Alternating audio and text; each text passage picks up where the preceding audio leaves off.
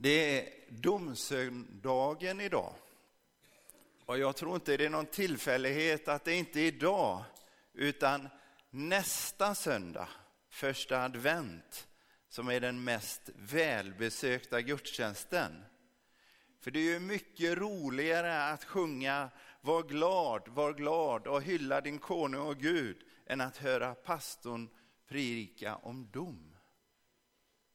Men nu är ni här och jag ska predika dom. Vad tänker du när du hör ordet dom och döma i en kyrka? Blir du glad? Eller associerar du det med en sträng dömande Gud som vi ska vara rädda för? Eller tänker du, nej men jag tror ju inte på en dömande Gud, utan en kärleksfull Gud som jag inte behöver vara rädd för. Alltså domen, den har vi väl i praktiken avskaffat, så människor slipper känna rädsla och fördömelse.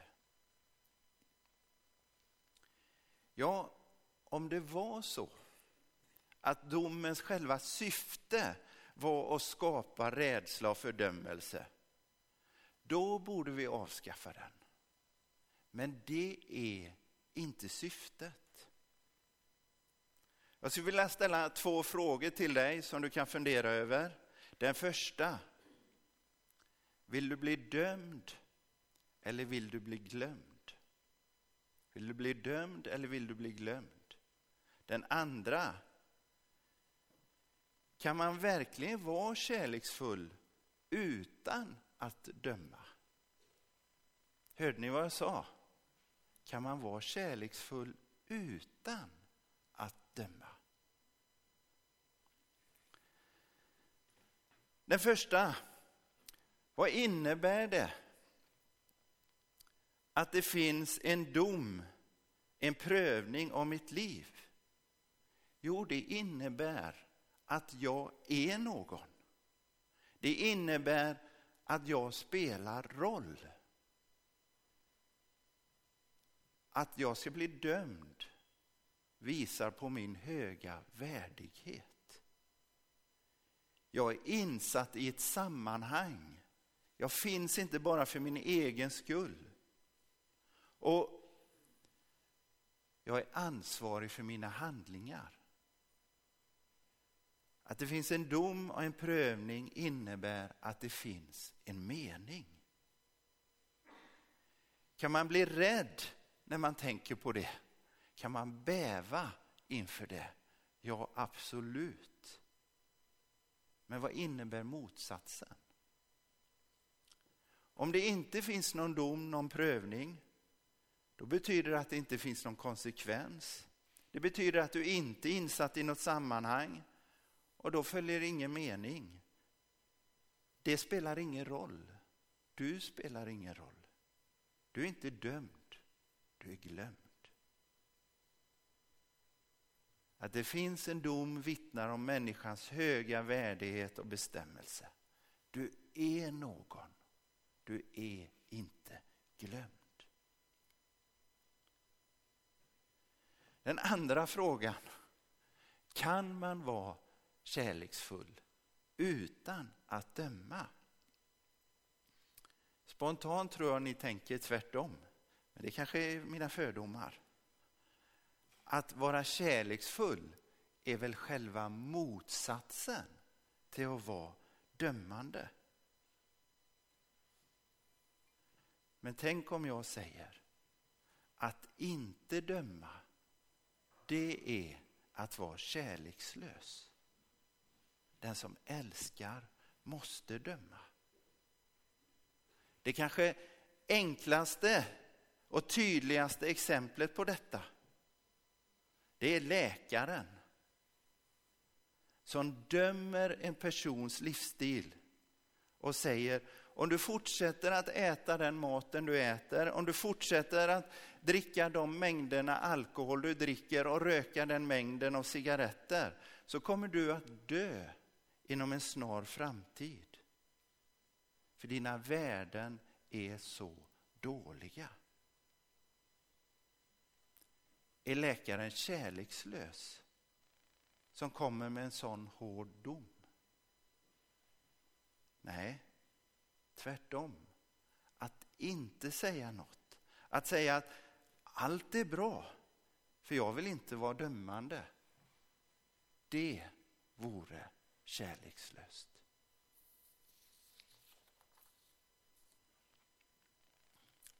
Vad handlar läkarens dom om? Jo, det handlar ju om att döma det som är ont i den människans liv för att om möjligt rädda henne. Men pastorn, kan du inte din bibel? Jesus själv säger ju att döm inte så ska du inte bli dömd. Det säger Bibeln. Och det är ett otroligt viktigt bibelord. Men det är inte den enda bibelordet i Bibeln. Och när Jesus säger döm inte så ska du inte bli dömd, så handlar det om ett dömande som inte syftar till att rädda eller hjälpa en människa från det onda, utan snarare binda henne vid det. Låsa henne vid det.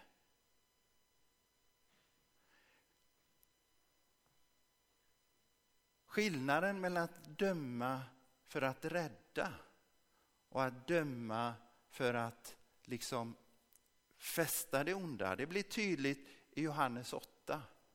När fariseerna kommer till Jesus med en äktenskapsbryterska, så långt jag, jag är ju pastor så jag vet ju inte så mycket om sånt här, men jag har fattat som att man ska vara två om det. Stämmer det? Ja. Man ska, var är mannen någonstans? Vad är mannen? Det kan man ju fundera över. Men fariseerna kommer dit och menar att hon ska stenas eftersom Mose lag säger det. Och de är, ju, de är ju bara ute efter att sätta dit Jesus. De bryr sig inte ett skvatt om kvinnan. Och många av oss kan Jesus suveräna svar. Den som är fri från synd ska kasta första stenen på henne. Och de börjar ju gå därifrån en och en och, och Jesus frågar kvinnan, vart tog de vägen? Var det ingen som dömde dig? Nej, Herre. Och säger Jesus, inte heller jag dömer dig. Gå och synda inte mer. Jesus dömer inte, men samtidigt dömer han. Han säger, gå och synda inte mer. Alltså Jesus säger inte, det var helt okej. Okay. Utan även Jesus dömer henne. Men ser du skillnaden? Fariseernas dom syftar liksom till att nagla fast, väldigt bokstavligt, det onda vid kvinnans liv. Men Jesu dom handlar om att befria kvinnan från synden. Så det, det uppstår en tredje fråga till mig. Om, om, du, om den är aktuell för, aktuell för dig eller inte, det vet jag inte, men den är aktuell för mig. Hur ofta handlar mitt dömande om att jag vill fästa fast det onda vid den människan? Och hur ofta vill jag med mitt dömande hjälpa människan till att urskilja det som inte är gott och bli fri från det? Det är en avgörande fråga. Det grekiska ordet i Nya Testamentet för dom det är krisis. Och vi har fått ordet kris därifrån bland annat. För det kan också, och det kan också betyda avgörande vändpunkt. Förhoppningsvis innebar ju läkarens dom en förändrad livsstil. Förhoppningsvis blir Jesu dom synda inte mer. En avgörande vändpunkt för den kvinnan. En förändrad livsstil. När någon dömer så behöver det först och främst vara en sann dom. Den behöver föregås av ransakan det vill säga att man grundligt granskar något. I läkarens fall en grundlig undersökning med att ta prover och lyssna på hjärtat och hela, hela konkarongen innan hon ställer sin diagnos, sin dom. Och Hebreerbrevet 9.27 säger att det är människans lott att en gång dö och sedan dömas. Att vi ska dömas innebär att vi inte är glömda. Ingen. Paulus säger i Apostlagärningarna att Gud ska låta både rättfärdiga och orättfärdiga stå upp ifrån de döda. Alla ska uppväckas, säger Bibeln. Ingen är glömd. Och Gud, domaren, när han gör sin ransakan så kan vi ju lita på till hundra procent att han är fullständigt rättvis, fullständig kärlek. Jag behöver inte oroa mig för att det på något sätt skulle bli fel. Men, det finns ett stort men. Vad gör vi om, om läkarens diagnos säger att tyvärr, det finns ingenting att göra. Det är för sent. Sjukdomen har gått för långt, det går inte att bota. Och vad gör vi om domen säger att skulden är för stor? Den går inte att betala. För Bibeln är tydlig med att varje människas skuld är för stor inför evigheten. Romarbrevet 23 och 23. Alla har syndat och gått miste om härligheten från Gud. Så är det inte bättre ändå att bli glömd och inte dömd. Nej, för det är Gud vi inte är glömda av. Jesaja 49 och 15 säger, glömmer en kvinna sitt lilla barn bryr sig hon inte om den själv, hon själv har fött. Gud jämför sig med en kvinna.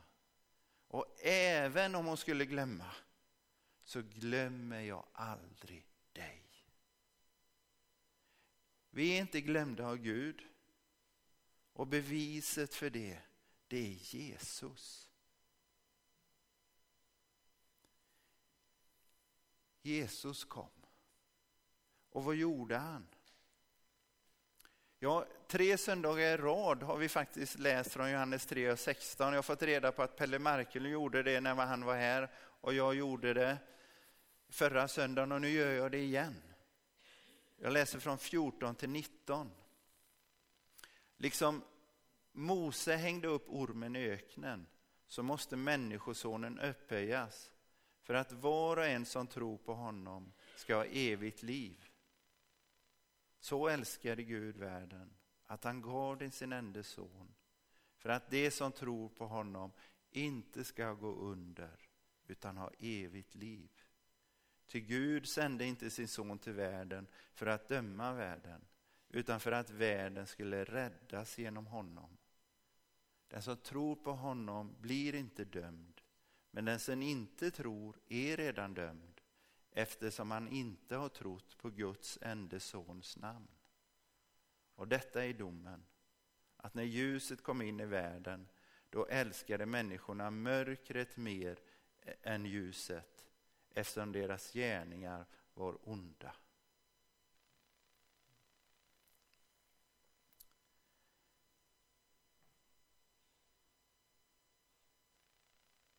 Bibeln, Bibeln är tydlig. Det finns en risk att gå under. Det finns en risk att gå förlorad. Om det skulle vara så att alla, alla blir frälsta, då tackar vi Gud för det. Men det är, inte den, det är inte den undervisningen vi har. Det finns en möjlighet att välja bort Gud. Att inte ta emot. Och på något sätt så, för mig är det, är det kärlekens konsekvens. Det finns en möjlighet att välja bort. Men vi behöver aldrig tro att vi inte får, att vi inte kan komma till Gud. För när vår, vår skuld var för stor så sände Gud sin enfödde son. Han tog vår skuld, vår synd på korset i vårt ställe. Vi blir inte räddade, frälsta genom att vi ska betala tillbaka, utan genom att tro och ta emot Jesus i våra liv. Han har friköpt oss, fortsätter Romarbrevet 3 att säga. Fast våra gärningar var onda så behöver vi inte fly ljuset. Vi behöver inte gömma oss. Vi behöver inte hoppas att vi ska bli glömda. För Jesus har inte kommit för att döma världen utan att världen skulle räddas genom honom. Det finns inget som hindrar oss från att komma till Jesus. Och att bli en efterföljare till Jesus är att redan nu låta domen gå över sitt liv. Att erkänna allt står inte rätt till. Och jag kan inte rätta till det i egen kraft. Jag behöver Jesus. Att Gud är kärlek och att Gud är domare. Det är ingen motsättning.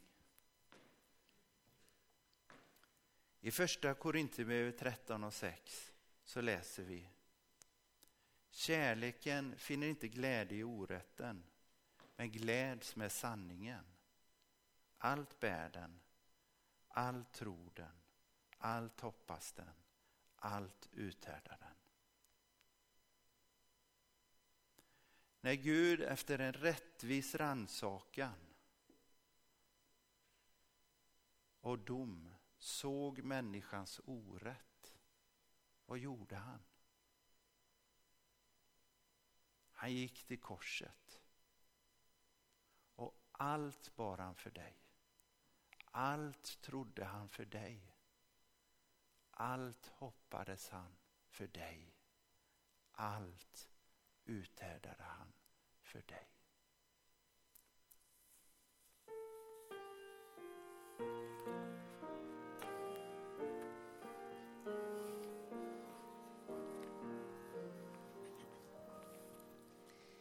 inför